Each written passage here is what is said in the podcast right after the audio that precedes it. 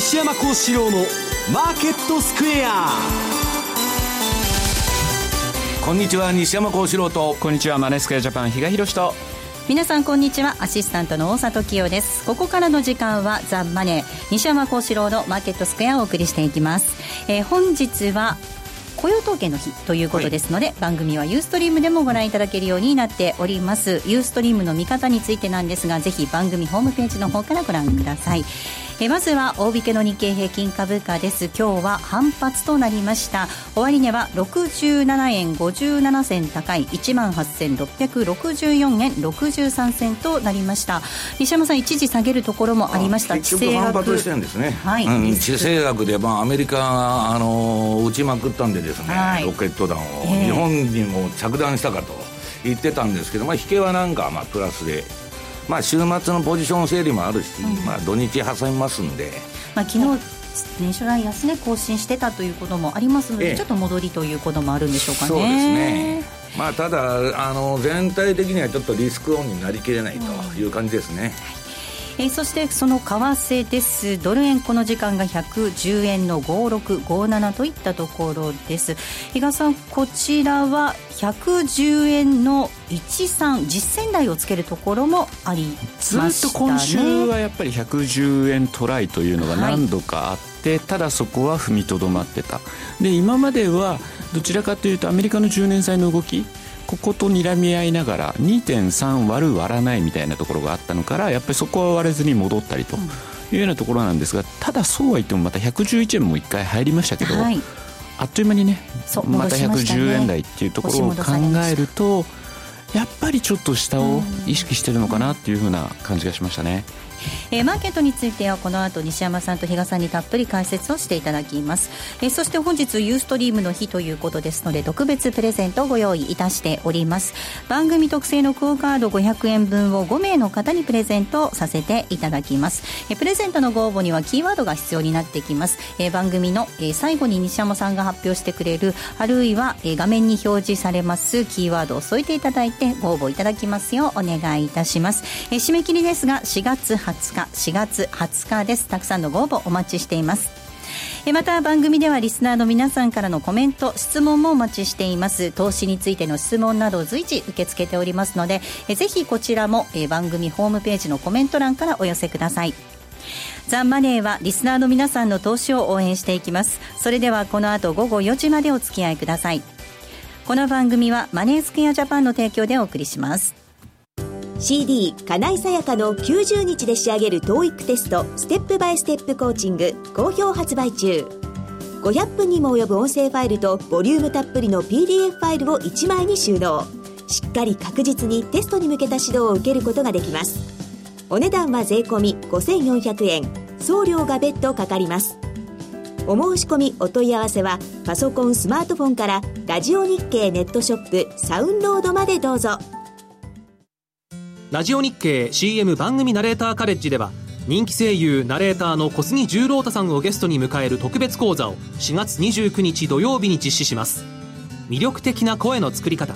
小杉さん流ナレーションの訓練方法に加え、プロとしての心構えのお話など、ナレーター・声優を目指す方、プロフェッショナルの姿勢を学びたい方におすすめです。お申し込みお問い合わせはラジオ日経ナレーターカレッジをインターネットで検索、ホームページからどうぞ。トゥデイズマーケットです。まずは今日のマーケットを振り返っていきたいと思います。大引けの日経平均株価、先ほどもお伝えしましたが反発となりました。終値は67円57銭高の 18,664 円63銭となりました。トピックス 9.59 ポイントのプラスです。 1489.77 でした。昨日日経平均株価は年初来安値を更新していました。自立反発を狙った買いですとか、円高一服を交換した買いが優勢だった模様です。午前10時過ぎ、アメリカ軍がシリアに向けてミサイルを発射したと伝わりますと、地政学リスクへの警戒感が強まりまして、円高ドル安が進行、その際に日経平均は下げに転じる動きもありました。東証一部の売買高概算で24億145万株、売買代金が2兆7654億円でした。東証一部の値上がり銘柄数が1475、対して値下がりが430、変わらずですが107銘柄となっています。東証一部の売買代金のランキングです。まずトップが任天堂、2位にソフトバンクグループ、3位東芝、4位に三菱 UFJ 以下トヨタとなりました。一方の売買高のランキングです。こちらはトップが東芝です。2位がみずほ、3位三菱 UFJ 以下ティアク、木村炭と続いています。業種別の騰落率ですね。業種別の騰落率確認します。今日は33の業種のうち31業種がプラスとなりました。31業種がプラスとなっています。上げ幅大きかったのが金編の工業、そして石油、小売、その他金融、不動産など。一方下げたのは空運とその他製品の2業種となっております。新高値を取った銘柄、東証一部で新高値を取った銘柄なんですが、今日は17銘柄ありました。新高値銘柄は17。一方新安値となった銘柄、こちらは260ということで、大幅に新安値を更新する銘柄が多くなっております。そして引け後に業績に関するリリース発表したところ、リリースが出たところ、いくつかご紹介していきたいと思います。まずは1377の坂田のお種です。こちらは第3四半期の業績を発表しました。売上高は1年前に比べまして 6.2% 増の443億円、営業利益が 15.7% 増76億円、経常利益は 17.4% 増の80億円、そして親会社株主に帰属する四半期純利益は 26.4% 増の58億円ということで、増収、そして2桁の増益となりました。通期の見通しは変更していません。坂田の種、今日の終値5円安の 3475 円でした。そして高島屋です。8233、こちらは前期の決算発表しています。2月期の決算発表しました。営業収益、こちらが 0.6% 減の9236億円。営業利益は 3.1% 増。そして経常利益は 1.5% 減。親会社株主に帰属する当期純利益、こちらは 12.4% 減の208億円となりました。なお今期についてなんですが、営業収益は 2.1% 増の9430億円、営業利益が 2.9% 増、そして経常利益 0.8% 増、親会社株主に帰属する当期純利益は 3% 増ということで、小幅ながらも増収増益見込んでいます。高島屋今日の終値8233です。12円高の966円となっておりました。では為替の動きも確認しておきましょう。為替です。ドル円ですが、この時間が110円の60銭台での推移、6263です。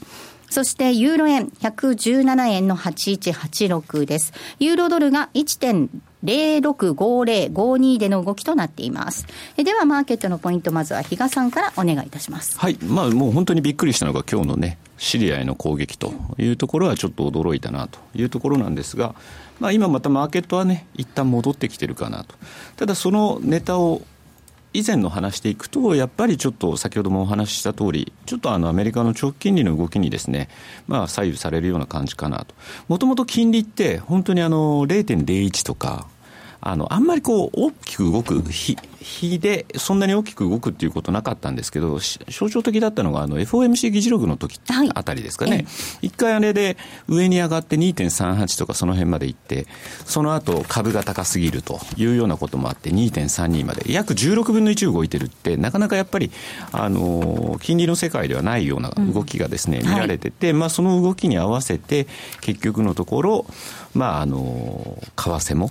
あと株もそれに左右されてたかなというところで、結局のところ今トレンドがですね、なんかどっちに出るっていう、そういう雰囲気ではないなというところがですね、この1週間振り返ってみると印象的だったかなと。あと一方でですね、先週も確かこの番組でお話ししたと思うんですが、はい、南アフリカちょっとどうかなと、はい、格付けが今度どうなるかなっていうのもお話ししたかと思いますが、結局S&P が下げというのを発表してから、やっぱり新興国、トルコもちょっと30円割ってきてですね、これは国民投票が間もなくあるというところだと思うんですが、ちょっとそういう意味では新興国にとっては厳しい1週間だった、そんな気がしますね。で来週、はいごめんなさい、来週はですね実は今日本当だったら地政学リスク、はい、その北朝鮮の、米中首脳会談も始まって北朝鮮問題も取り扱うっていうこともあったので、まあ、北朝鮮問題の話も当然地政学リスクとして高まってる。そしてまあここに来てシリアって言おうと思ってたところに今日いきなりですねアメリカが仕掛けたというところ。ただまあ長期化はしないだろうというような見方で今戻してると思うんですけど、またいつ何時はどうなるかわからない。まあ、今回ロシア軍には事前に連絡を入れてたという話ではありますけれども、今何もロシアサイドからもですね正式なコメント等々も見えてきてないですし、なおかつ中国のですね習さんからも何も出てきてないっていうのもですね、はい、ちょっとちょっと来週以降またこれで相場が動くネタになるのかなと思うところと、あと場合によってはですね4月14日にもですね為替報告書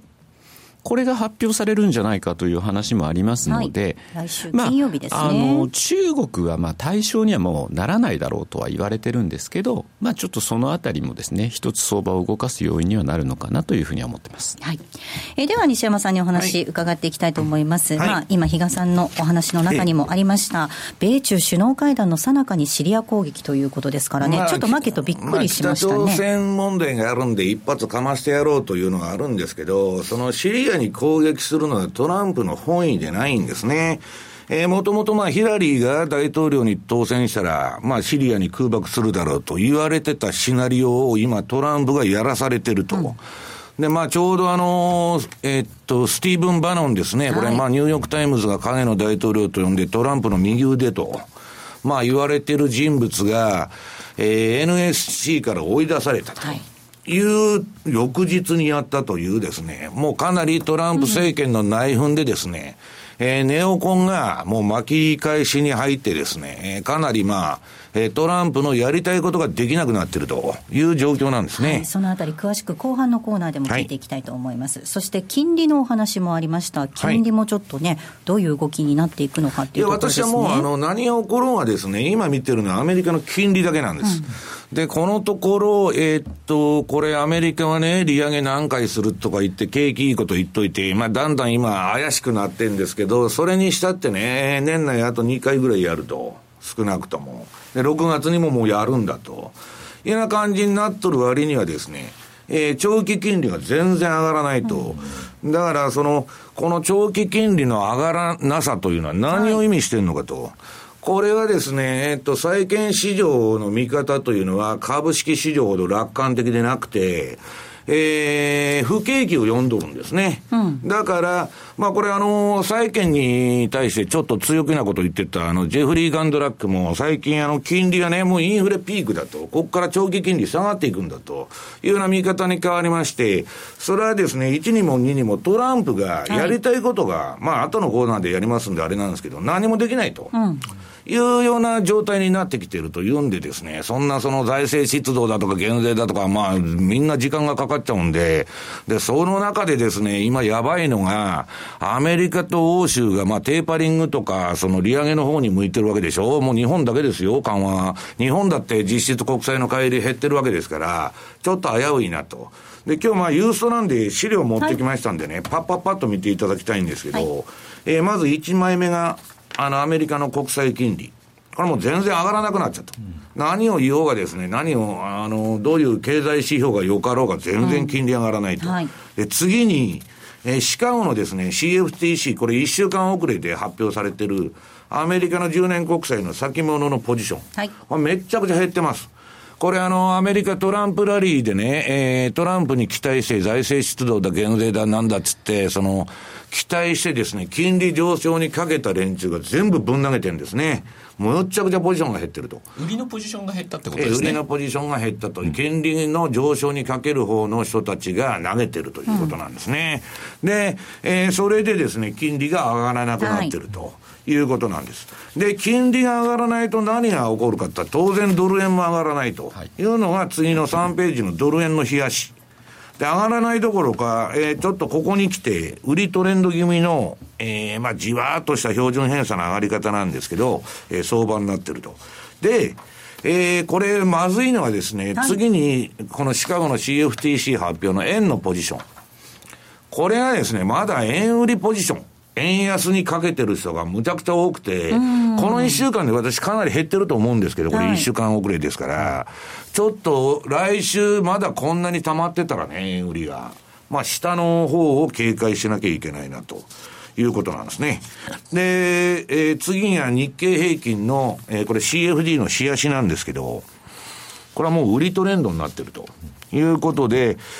相場がですね、ボリンジャーバンド21の下の 0.6 シグマの、外で取引してまして、標準偏差も上がって売りトレンド相場と。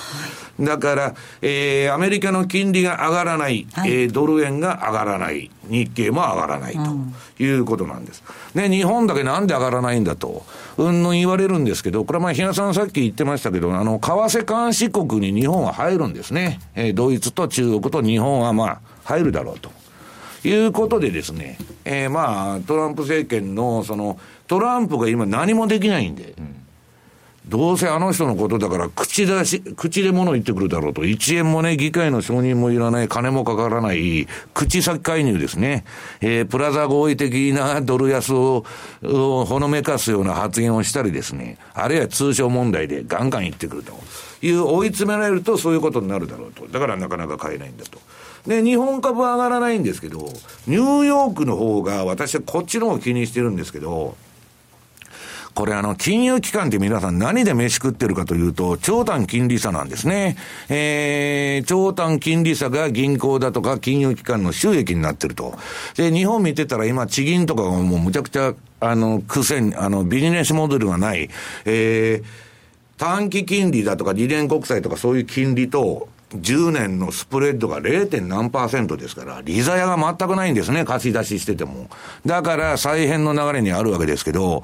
アメリカもですね、この長短スプレッドが、次これ6ページの資料ですね。めちゃくちゃトランプラリーの初動の時は、長短金利差が拡大して、それは景気良くなるぞと。で、金融機関の業績も良くなるという流れだったんですけど、今、その長短金利差が開かなくなって、逆に縮んできてる。スプレッド寝てきちゃってますね。で、ニューヨークダウも下がってきてると。これがですね、今のところ、イールドカーブはまだ右肩上がりのスティープ化している状態なんで、いいんですけど、こういう状態が長く続くとですね、長く続く中で FRB が利上げすると、2年以下の短期のところは持ち上がって、10年とか20年とか30年上がらないと。これはですね、株の暴落のですね、準備が整うということなんですね。で、そういうふうになるとまずいという警戒がですね、ファンドの中でもちょっと出てるということでございます。で、次についでにもうやっちゃいますと、ニューヨークダウ。これ7ページ、日足なんですけど、今のところトレンドらしきものは、次のトレンド待ちみたいになってるということですね。日足ベースで見ると。もう4時間以下だとトレンドが結構出ていい相場なんですけど、日足はつまらない相場と。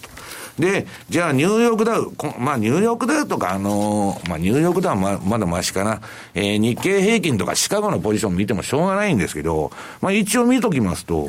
めちゃくちゃ買いポジションが溜まってると。これがまずいんですね。投げてない。債券市場はもうトランプラリー諦めてみんなぶん投げてるのに、為替のね、まだ円安にかけてる人とか、アメリカの株高ね、かけてる人が多いということなんですね。で、そういう中で不意打ちだとかこういう地政学とかね、フランスの大統領選がどうだとなると、そういうポジションが投げさせられるわけです。これ借金して相場やってるわけですから、先物というのはね。そういうのにちょっと警戒が必要かなということですね。江川さん、これ債券市場がちょっとなんとなく不安感を持ちながら動いているのに対して株価まだそれにあんまり反応してないというか、ちょっと鈍感な感じになってる。ただそうは言っても、じゃあ過熱感があるかっていうと、それも感じられないんですね。だからまだちょっとバブルかっていうとそんな感じもしないなという気もするんですよね、今の株式市場を見てると。でも西山さんおっしゃったように金利が上がらない、そしてそうなってくるとドル円が上昇しない、そして日経平均は安いということで、ちょっと日経だけね、日経もそうなんですけど、気になってるのはドル円の今冷やしを見てもらったんですけど、次に9ページのユーロ円。これ見たらもう売りトレンドになってるんですね、はい、標準偏差があってボリンジャーバンドの1シグマの下で相場やってると綺麗な売りトレンド、これはまずいと、うん、で日本人が好きな5ドル円、これも、売りトレンド相場になってます、はい、ドル円だけ、なんかややこしいことになってるんですけど、で、はい、先ほど日野さんから紹介がありましたトルコリラ、はい、これも完全な売りトレンド相場に発展してると、うん、で一番強烈なのが12ページの南アフリカランド円ですね、はい、これはですねもうアホみたいなトレンドが出てると、まあ、急落相場ですね、いう形になっててですね、円相場全体を見ると、ドル円見てると大したことないんですけど、これ PKO が入ってますから、うん、クロス円の方はですね非常にまずい形になってるということですね、はい、うん、そうすると株もちょっと気をつけないといけないと。ただまあ比嘉さん言われたように私は一つ気になってるのは加熱はしてないんです。相場っていうのは熱狂があって暴落するんですけど、なんか走り切ってないなという感じあるんですけど、ただしね今世界中の不動産屋が、私今週、水曜日も不動産業者の人と会ったんですけど、まあ、高すぎて買えないと、うん、大富豪でも言っとるわけですね、それでね何言ってるかって言ったら、知らない間に上がってたと、うん、日本も、うんうん、加熱感がないんだけど、うん、リーマン前の水準超えとるとかね、うん、そういうことになった、確かに、はい、ということはもうバブルじゃないかと、うん、で今度知らない間に下がるんじゃないかという話になってるわけです。まあそれは冗談ですけどね、ちょっと気をつけた方がいいということです、はい。ここまではトゥデイズマーケットをお送りしました。杉村富夫 CD マガジンの定期購読をご存知ですか？毎月の CD マガジンはもちろん、特典として第1、第3水曜日には杉村さん執筆のレター情報をお送りします。6ヶ月コースと1年コースの2種類をご用意。単品でお求めになるより断然お得です。お申し込みお問い合わせは電話 03-3595-4730 ラジオ日経通販ショップサウンロードまで。毎週金曜夜更新、和島秀樹のウィークエンドストック。私和島がファンダメンタルズで注目銘柄分析、福永博之がテクニカルでマーケットを徹底検証、さらに注目イベントの解説や皆様からの個別銘柄リクエストにもお答えします。1週間のマーケットトピックが丸分かりで、月額税別476円。詳しくはウィークエンドストックの番組ホームページをご覧ください。当たったら褒めてね。M2J トラリピーボックス、トラップリピート、トラップリピート、僕の名前はトラリピー、トラップリピート、トラップリピート、それを略してトラリピー。M2J トラリピボックスのコーナーです。このコーナーではリスナーの皆さんからいただいた質問を紹介しながら進めていきたいと思います。今週もたくさん質問ありがとうございました。まずはこんな質問いただいています。紹介したいと思います。ちょっとシリアについての質問2ついただいているので続けていきたいと思います。西山さんはじめまして。弱いので60分足で戻ったら叩く、戻ったら叩くの、戻り売りをドル円も日経 225CFD もやっていたら調子が A です。ホワイトハウスで妖怪バノンが負け軍人の、勝ちになり軍人主導になったんでしょうか。妖怪バノンが負けて軍人の勝ちになり軍人主導になったんでしょうか。ついにシリアへのトマホーク空爆も妖怪バノン失墜とともに行われましたね、というメール。それからもう一つ、今日のアメリカによるシリアへのトマホーク弾なんですが、ロシアとのお友達疑惑の多いトランプ政権のロシアとの決別の証明のため、地政学問題が起こると上がる原油価格、上がれば笑いが止まらない ECB と日銀と日中東の産油国って感じですかね、ということでいただいています。じゃあそれはまあ後のコーナーでやりましょうか、はい、それでいいんですよね、はい、両方とも後のコーナーでやりますので、はい、まあ、トランプは別にロシアとね仲違いしたいんではなくて逆なんですけど、うん、させてもらえないんですね、うん、まあ、そういうことで後のコーナーでそれはやりますけど、はいはい、その辺の力関係については後でやりたいと思います。続いての質問なんですが、いただいた質問、こんな質問いただきました。西山さん、下へのビッグトレンドウェーブが夏ビッグトレンドウェーブが夏終わりぐらいから起こるんちゃいますか、はい、なんか開催弁で質問いただくこと多いですね。最近この番組でも私言ってますようにラリーのね作成者7の年の平均サイクルも持ってきて、あれ別に相場の強弱を表すわけじゃないんですけど、8月からなんか暴落するような絵になってんで、このところ今のところ3月までは7の年の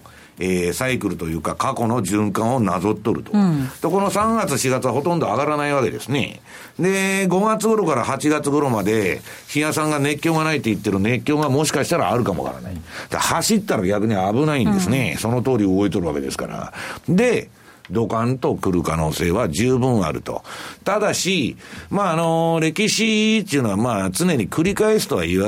われてるんですけど、同じようには繰り返さないんでね、はい、そこら辺若干ずれてきたりうんぬんするんで見ていかないとダメなんですけど、結論は先ほど言いましたイールドカーブが寝てきたら、うん、フラット化してきてですね、フラットニングして、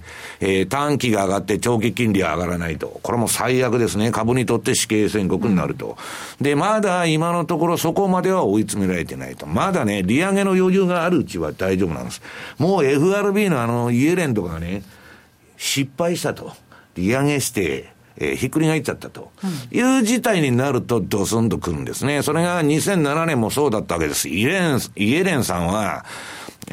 パリバ問題とかねサブプライム出てこんなもんなんでもないとガンガン金利締めるぞって言っとったんですよ。その後リーマンショックでしょ、金利締めて、似たようなことをやっとるってことですね。はい、ごめんなさい、ちょっと一緒に質問紹介すればよかったんですけど、ナベリンさんからは今年もセルイン銘はありますかっていうふうに質問をいただいています。8月ぐらいから暴落なんていう話もある中で、じゃあ5月はどうなんだってちょっとこう手前に戻ってきちゃいますがいや5月はどうなんだって言われるとあれなんですけどこのところね、5月に買われるっていうのが結構多いと、はい、いう現象もありまして、であんまりね私らも10月末ぐらいの翌年4月末売るって言ってるもんで、もう相当浸透しまして、で今この7の年っていうのも相当浸透してますんで、はい、大体人と同じことをしてるとあんまり儲からないもんですから、あれなんですけど、確率的には4月末で売るのはいいというのは間違いない。だけど、私は今年はですね、まだトランプの経済政策が一つも出てないんで、どうなんだろうというのはあるんですけど、6月に利上げがあったら私はあんまり良くないなと見てんですね。だからもう、私ね、1年分上げちゃったと11、12で、はい、で、そこでもうリグったんですよ、1年分上げたのは。で、今、せっせと押すとね、実は、ちょこちょこそんなでかいポジションじゃないですよ、はい、拾っとるんです、はい、拾っとるんですけど、昨日もね一晩中ねアメリカの個別株のあれを調べてたんですけどね、高いですわ。あ、そうですか。買うもんない。バリエーション。ただトレンド的にはその ADX とか標準偏差で見てるとね、めちゃくちゃいい循環が出てるのはあるんですよ、うん、そういうのはスイングトレードに使えるなと思ってるんですけど、高いです、とにかく一言で、うんうん、で高いっていうのはなんで高かったか、高いっていうとゼロだからと、金利が、うん、今までは、で今度はトランプが政策やるからと、両方ともゼロでなくなってるし、トランプはやばいじゃないですか、後のコーナーでやりますけど、だから気をつけた方がいいと思ってますね。今でもあれかもしれないですね、金利が上がらないって言ってて、多分だから年あと2回、だから今年3回の利上げっていうのはある程度織り込まれてて、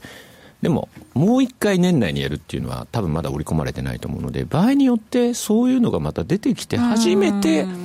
長期金利ってちょっと上に行こうとするのかなっていう、そんな感じもしますよね今は、はい。ここまでは皆さんからいただいた質問をご紹介させていただきました、トラリピボックスお送りしました。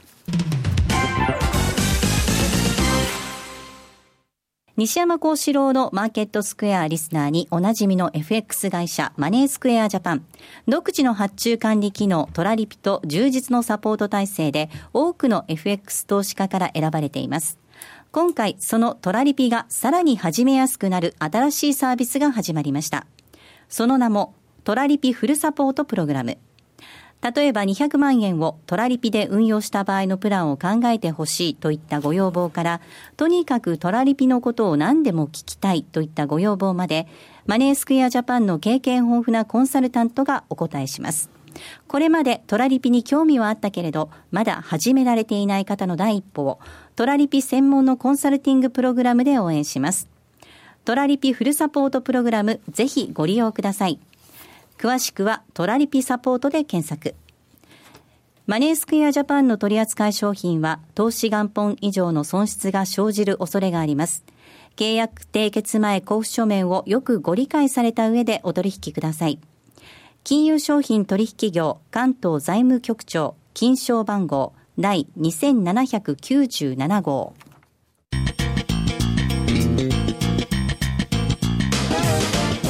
西山孝四郎のマーケットスクエア。さあ、このコーナーではマーケットの見方について西山さんにいろいろな角度で教えていただきます。今日のテーマです。トランプ政権の星取り票と株価の行方ということでお話を伺っていきたいと思います。はい、タイムリーなことにミサイル撃ってくれるもんですから、今日の話ともつながっていくんですけどね。もともとトランプ政権って何だったんだと。それはね、ヒラリーとかを担いでたネオコン。軍産複合体と言われる連中ですね。それと、エスタブリッシュメントですね。エリート層に反旗を翻してトランプは、大統領になったと。で、それの象徴的人物が、強烈なおっさんですね。このスティーブン・バノン、影の大統領と言われている首席戦略官と、ミスター保護主義のもうトランプの親友ですね。これはファンドの債権王と言われるウィルバー・ロス商務長官。で、学者は中国に対する当たりがきついピーター・ナバロだとか、で、あともうクビになっちゃったんですけど、マイケル・フリンというのが、ロシア問題でロシアと内通してたということでクビになっちゃってるわけです。で、フリンも含めてそういう陣容がトランプ政権だったんです。で、トランプは政治家じゃないんで、政治家のつてがないんで、後の閣僚っていうのは、副大統領のペンスが、みんな指名してたわけです。で、公聴会出てくるとトランプの言ってることと全然違うことを言っとるような連中が何人もいるというのはそういうことだったんです。はい、で、トランプは反エスタブリッシュメント、反、ネオコンなんですけど、数は要するにグローバリストですね。コスモポリタンとかグローバリストっつって、ヒラリーを担いでた連中のが多いわけです。うん、で、今日のシリア攻撃やヒラリーが当選したらすぐやると言われてたことをトランプがやらされとるんですね、実は。実はやらされとると。だからそういう意味でトランプのこの前から伝え、FT とかが報道してね、政権内で内紛だとか主導権争いが激化しとると、人数的に弱いわけです。で、最初のつまずきっていうのはフリンが結局クビになってですね、で、今度自分の右腕であるですね、首席戦略官のスティーブン・バノンが、NSC ですね、はい、国土安全保障会議でしたっけ、はい、そこから追い出されたと。はい、もうネオコンとしたしてやったりなんですね。うん、で、トランプはそうなると自分の色がなくなっていくんですけど、あの人もアホじゃないですから、損得感情で反撃食らうのは分かってたと思うんですよ。で、今のところそういうのを引っ込めて、トランプにとって大統領を続けられる、られなくなるのはね、弾劾されるか暗殺されるか、その二つなんです。で、それをされない方向でね、ギリギリ政権を維持しながら、自分のやりたいことをやるという方向で、まだ諦めてないと思うんですけど。なんかカード持ってるんですかね。いや、ただ表面的にはものすごいですね、既得権者ですね、旧勢力の巻き返しが起きてると。で、こんなもんはですね、小学生でもわかるんです。この番組でも紹介したマーク・ファーバーがこうなると、はい、もう12月に言っとるんですね。で、もう彼の政策はね、トランプは何もできないと。で、大統領として現実的になるだろうと。でね、結局はですね、トランプは、すべての人を失望させることになると。高級職はアメリカに戻ってこないと。メキシコとの国境に壁も築かれませんよと。もう取り下げちゃってますよね、予算から今。で、オバマケアは解体されないだろうと。これも飛んじゃったわけですね、この前。で、クリントン家やブッシュ家のようなネオコンが裏で権力を保ち続けるだろうと。で、まあ歴史的に見るとね、反乱に成功した反逆者たちほど、かって自分たちが非難し、駆逐した勢力の手法を取り入れていると。今はまさにシリア攻撃はそうなんです。だから私はトランプの本意じゃないとは思うんですけど、まあちょっとですね、ニッチもサッチもいかなくなってきたということなんですね。だから金利が上がらないんです。トランプが完全雇用の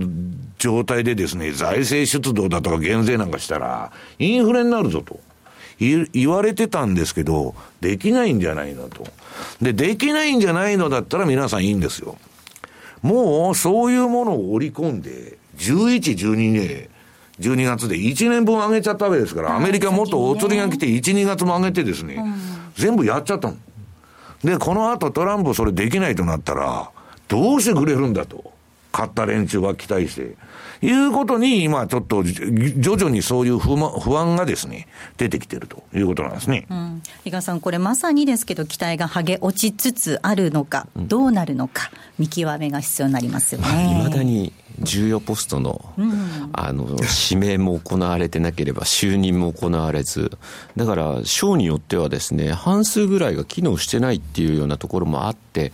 まあ、そういう中にあってよく今日ね、ああいう攻撃ってできたもんだなって、はい、だから1回の承認も何も知らないのに誰かがやれって天の声が飛んできてですね、やっとるわけですよ。うん、いやだからこれからいろいろとね、交渉するようにも人がいないんじゃ動きようがないみたいな、またそういうようなことにも当然なってきますしね。で、徐々にやっぱりトランプ、そのインフラ投資だとか減税、なんかことあるごとに1兆っていう数字が出てきてるなっていう一人歩きだけはしてるなっていう気はするんですけど、はい、大きな数字はね出てますよね。はい、ただそれって本当にもう徐々に徐々に後ろにばっかり、その財源の問題とね、配分の問題ですよ。うん、それには時間がかかると、決めるにはね。まあだから一番の障害になってるのはね、結局共和党多数の議会といっても、フリーダムコーカスというですね、はい、自由議員連盟つってこのティーパーティーの流れを組むですね、はい、強烈な右派の約40人なんです。はい、で、40人なんて少ねえじゃないかと言うんだけど、この2割の連中は絶対裏切り者が出ないんです。はい、絶対反対と。で、裏切ったら次の選挙で落選しますから、絶対譲らないわけです。だからそれがトランプの政策を通す障害になっているということなんですね。うん、ペンス副大統領なんかはどっちかというとそちら寄りの感じですよね。ペンスはグローバリストですから、もともとトランプとは全く違う考え方です。で、そのうち人がね、はい、なんか大統領になっちゃったみたいなですね、あるかもしれない、いうこともまああるかもしれないけど、まあ、トランプはそう簡単に私は諦めないというふうに思ってるんですけど、今のところちょっとね、まあ皆さんの話、まあいろんな会合とか出て聞いててもちょっとやばいんじゃないかということは言われてる。で、今のところも早い話が TPP から離脱する以外、はい、何もできてないんです。そうですね。はい、TPP からは脱退したわけです。で、入国禁止令こけたと。で、あとオバマケアの代替法案も頓挫したと。はい、で、ボルカールールはなんか全廃するようなこと言ってたんだけど、これも無理だないかと。複雑すぎて難しいという声もありますよね。で、減税もですね、財源どうすんだ、それはなんだと、5月の予算教書で内容がやっと明らかになる。この前まではなんか3月中にですね、いろんなことを発表するみたいなこと言ってて、まだ何も出てこないので、結局予算教書まで伸びると。で、まあ、もともと無入信が8月頃まで決まらんって言っとるわけですから、政策的には空白ができちゃうわけです。で、トランプオールはこれはまあダメだということですね。で、環境の緩和はまあ一応大統領令出しとるんですけど、これもなんか不透明で三角マークじゃないかと。で、まあ、インフラ投資はですね、どこにどんだけ配分するんだという根回しが、今の状態でできるのかと。で、まあ、民主党の票田のカリフォルニアとかね、穴ぼこだらけの道なんですけど、そこに予算やるって言っても、カリフォルニアが反トランプだから、はい、なかなか決まらないだろうと。まあ、そういう難しさがあって、時間がかかると。で、時間がかかると何がね、我々日本人にとって嫌かというと、イライラしてくるわけです。トランプの政策ですから。と、言いやすい日本を血祭りに上げる可能性があるわけですよ。中国に対しては言えませんから。で、ドイツはメルケルって横向いとるでしょ。日本呼び出されてですね、それは経済対話だなんだかんだ言って、日本の消費税はけしからんとか、関税はけしからんとかね、消費税もなくせとかね、補助金もなくせと、不公平じゃないかということを言ってきたり、為替のね、不公平なこのドル高は許さんと言いかねないわけですよ。まあそういうのもあってですね、私は為替と日経平均の上昇に影を落としているのはそういう問題だと思うんですよね、うん。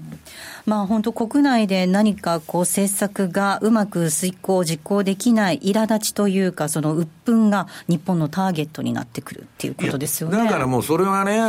ィルバーロスがね、はい、まあ飛び抜けた中国の貿易赤字とか、見ててですよ。でドイツと日本と同じぐらいでしょ、赤字。そうです。ほんで日本が最優先で、解決せなきゃいけないと、日本の貿易不均衡どういうことなんだということになりますよね。確かに比嘉さん、日本の自動車メーカーなんかね、結構ターゲットになっちゃってますよね。いやだから今、株価結構売られてますよね、うん。ただ日本だけじゃないですよね。世界的に自動車産業って今結構売られてるような状況あって、だからそういう意味では世界的に自動車業界、うん、ちょっと今まあそのトランプさんのそういった言動のもとにですね、ちょっと厳しい状況にはなってますよね。私が言ってるようにね、ゼロ金利だからね、リートとか商業不動産とかね、ファンドのキャッチボールで上げてただけなんですよ。で自動車はね、サブプライムローンで売れてたわけでしょ、うん、で金利がゼロでなくなると売れなくなるんです、しばらくは、うん、需要の先食いしちゃってるわけですから、うん。だから今ね、かといって、まあ、トヨタ自動車っていうのは非常にいい会社で、今下げトレンドが出てね、昨日も標準偏差と ADX 見てたらお飛ばしとるなという相場なんですけど、はい、海外からの評価は高いですよ。だからもう、トヨタはアンダーバリューになってんだけど、まあそういう問題があって、日本の政治問題、そういう通商問題があって買いにくいんだけど、まあ落ちたらですね、買おうという投資家は多いということですね、うん。トヨタっていうのはキャッシュフロー的にすごい企業なんです。はい、西山さん、あれですよね、銘柄選択の一つのポイントとしてそのキャッシュフローっていうのが大切だとおっしゃってましたもんね。キャッシュフローって私は利益なんかどうでもいいんだと。例えば私がね、まあ大里カンパニーっていう会社をやってると、はい、うん、ですごい今期利益が出てるといや昔取った買った土地が100倍で売れましたとか、株の運用して儲けましたと、これはもう当てにならんじゃないですか。利益なんてアバウトなんです、うん。ところが優良企業っていうのは毎年毎月毎年キャッシュフローがバンバン入ってくる仕組みはもうできてるんです、ね。そのキャッシュフローを設備投資額で割るとですね、いい銘柄が出てくると。まあこれ株の番組じゃないんでそれ言ってもしょうがないんですけどまあそういうことなんですね。でもあれかもしれないですよ、日本ってこの4月って割とその過去16年連続かな、外国人投資家って日本株を買い越す傾向が続いてたはずなので、はい、今は7週連続で確か売り越しなんですよ。なのでこの流れがまた変わってくるようだと、うん、少し日本株っていう日経の方もですね、落ち着きを取り戻すのかなっていう言い方にもなるかもしれないですね、うん。ところでちょっと話戻っちゃうんですけど、はい、お話の中で自動車のサブプライムローンっていう話ありましたよね、はい、これに加えてあと学生のサブローンがものすごく問題になってるって言ってますよね。僕はね、まあ自分の子供も留学するしあれでいろんなね学費を調べてるんですよ。で友達の子供もね今度ねアメリカに行くと、例えばブラジルからブラジルの大学の5年分がアメリカの某州立大学の1年分の学費だっつうんですよで某証券会社の社長とかも昔行ってたののもう何倍にもなってると、90年代からの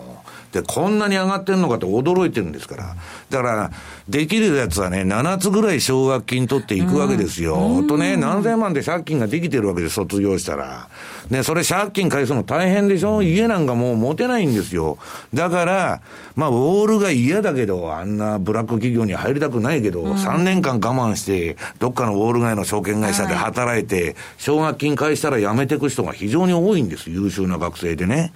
だからまあとにかくですね、学費が高すぎる。でそれ見てたらね、アメリカを私は衰退するんじゃないかと思ってるんです、うん、だってドイツとか北欧とか安い学費ただです、はい、ただとかね、あるいはまあちょっと前までは留学生にまで奨学金とか補助金出しとったわけですから、それはねそういうシステムでないと社会というのは成長しないですよ。でもここがその第2のサブプライムローンみたいな感じで、その世の中全体、経済全体を壊すきっかけになっちゃう可能性っていうのはどうなんですか？まあアメリカはマネートークスの国ですからもともと金で何でもやっつけちゃうんですけどね、はい、まあ結局はそういう金持ちの子供しか行けないというような体制になってきてるわけですよね、はい、でまあただねアメリカ私がね、最近アジアからアメリカから全部回ってる人がいるんですよ、はい、聞くと日本が一番ダメだと、うん、で何がダメかって言ったら活気がないって言うんですよ、はい、でそれはねやっぱ少子高齢化だと。で地方行くともうそれをひしひしと感じると、はいはいはい、だその問題をねなんとかしなきゃいけないんだけど、豊洲の市場の問題だとかなんとか学園とかなどうでもいいんですよ。オリンピックとかね、箱物作りたいとかそういう政策ばっかりやってるからダメで、日本のね全部の経済学者がこの少子高齢化をなんとかしなきゃいけないと言ってるわけですから、そっちの方を重点的にやるべきじゃないかなと思いますよね。ここまでは西山孝四郎のマーケットスクエアをお送りしました。山本薫です。大橋ひろ子です。矢川由紀です。マーケットトレンドは私たち3人がお送りします。日々変わりゆく投資情報を毎日コンパクトに15分でお伝えします。マーケットトレンドは月曜から金曜夜6時、トコムスクエアから公開生放送。競馬中継が聞けるラジオ日経のテレドームサービス。東日本の第一放送は 0180-99-3841 99-3841、 西日本の第二放送は 0180-99-3842 99-3842、 情報料無料、通話料だけでお聞きいただけます。浜田節子です。鎌田新一です。投資という冒険をもっと素敵にするためにマーケットのプロを招いてお送りする GoGo ジャングルマーケットは毎週金曜午後4時から。お聞き逃しなく。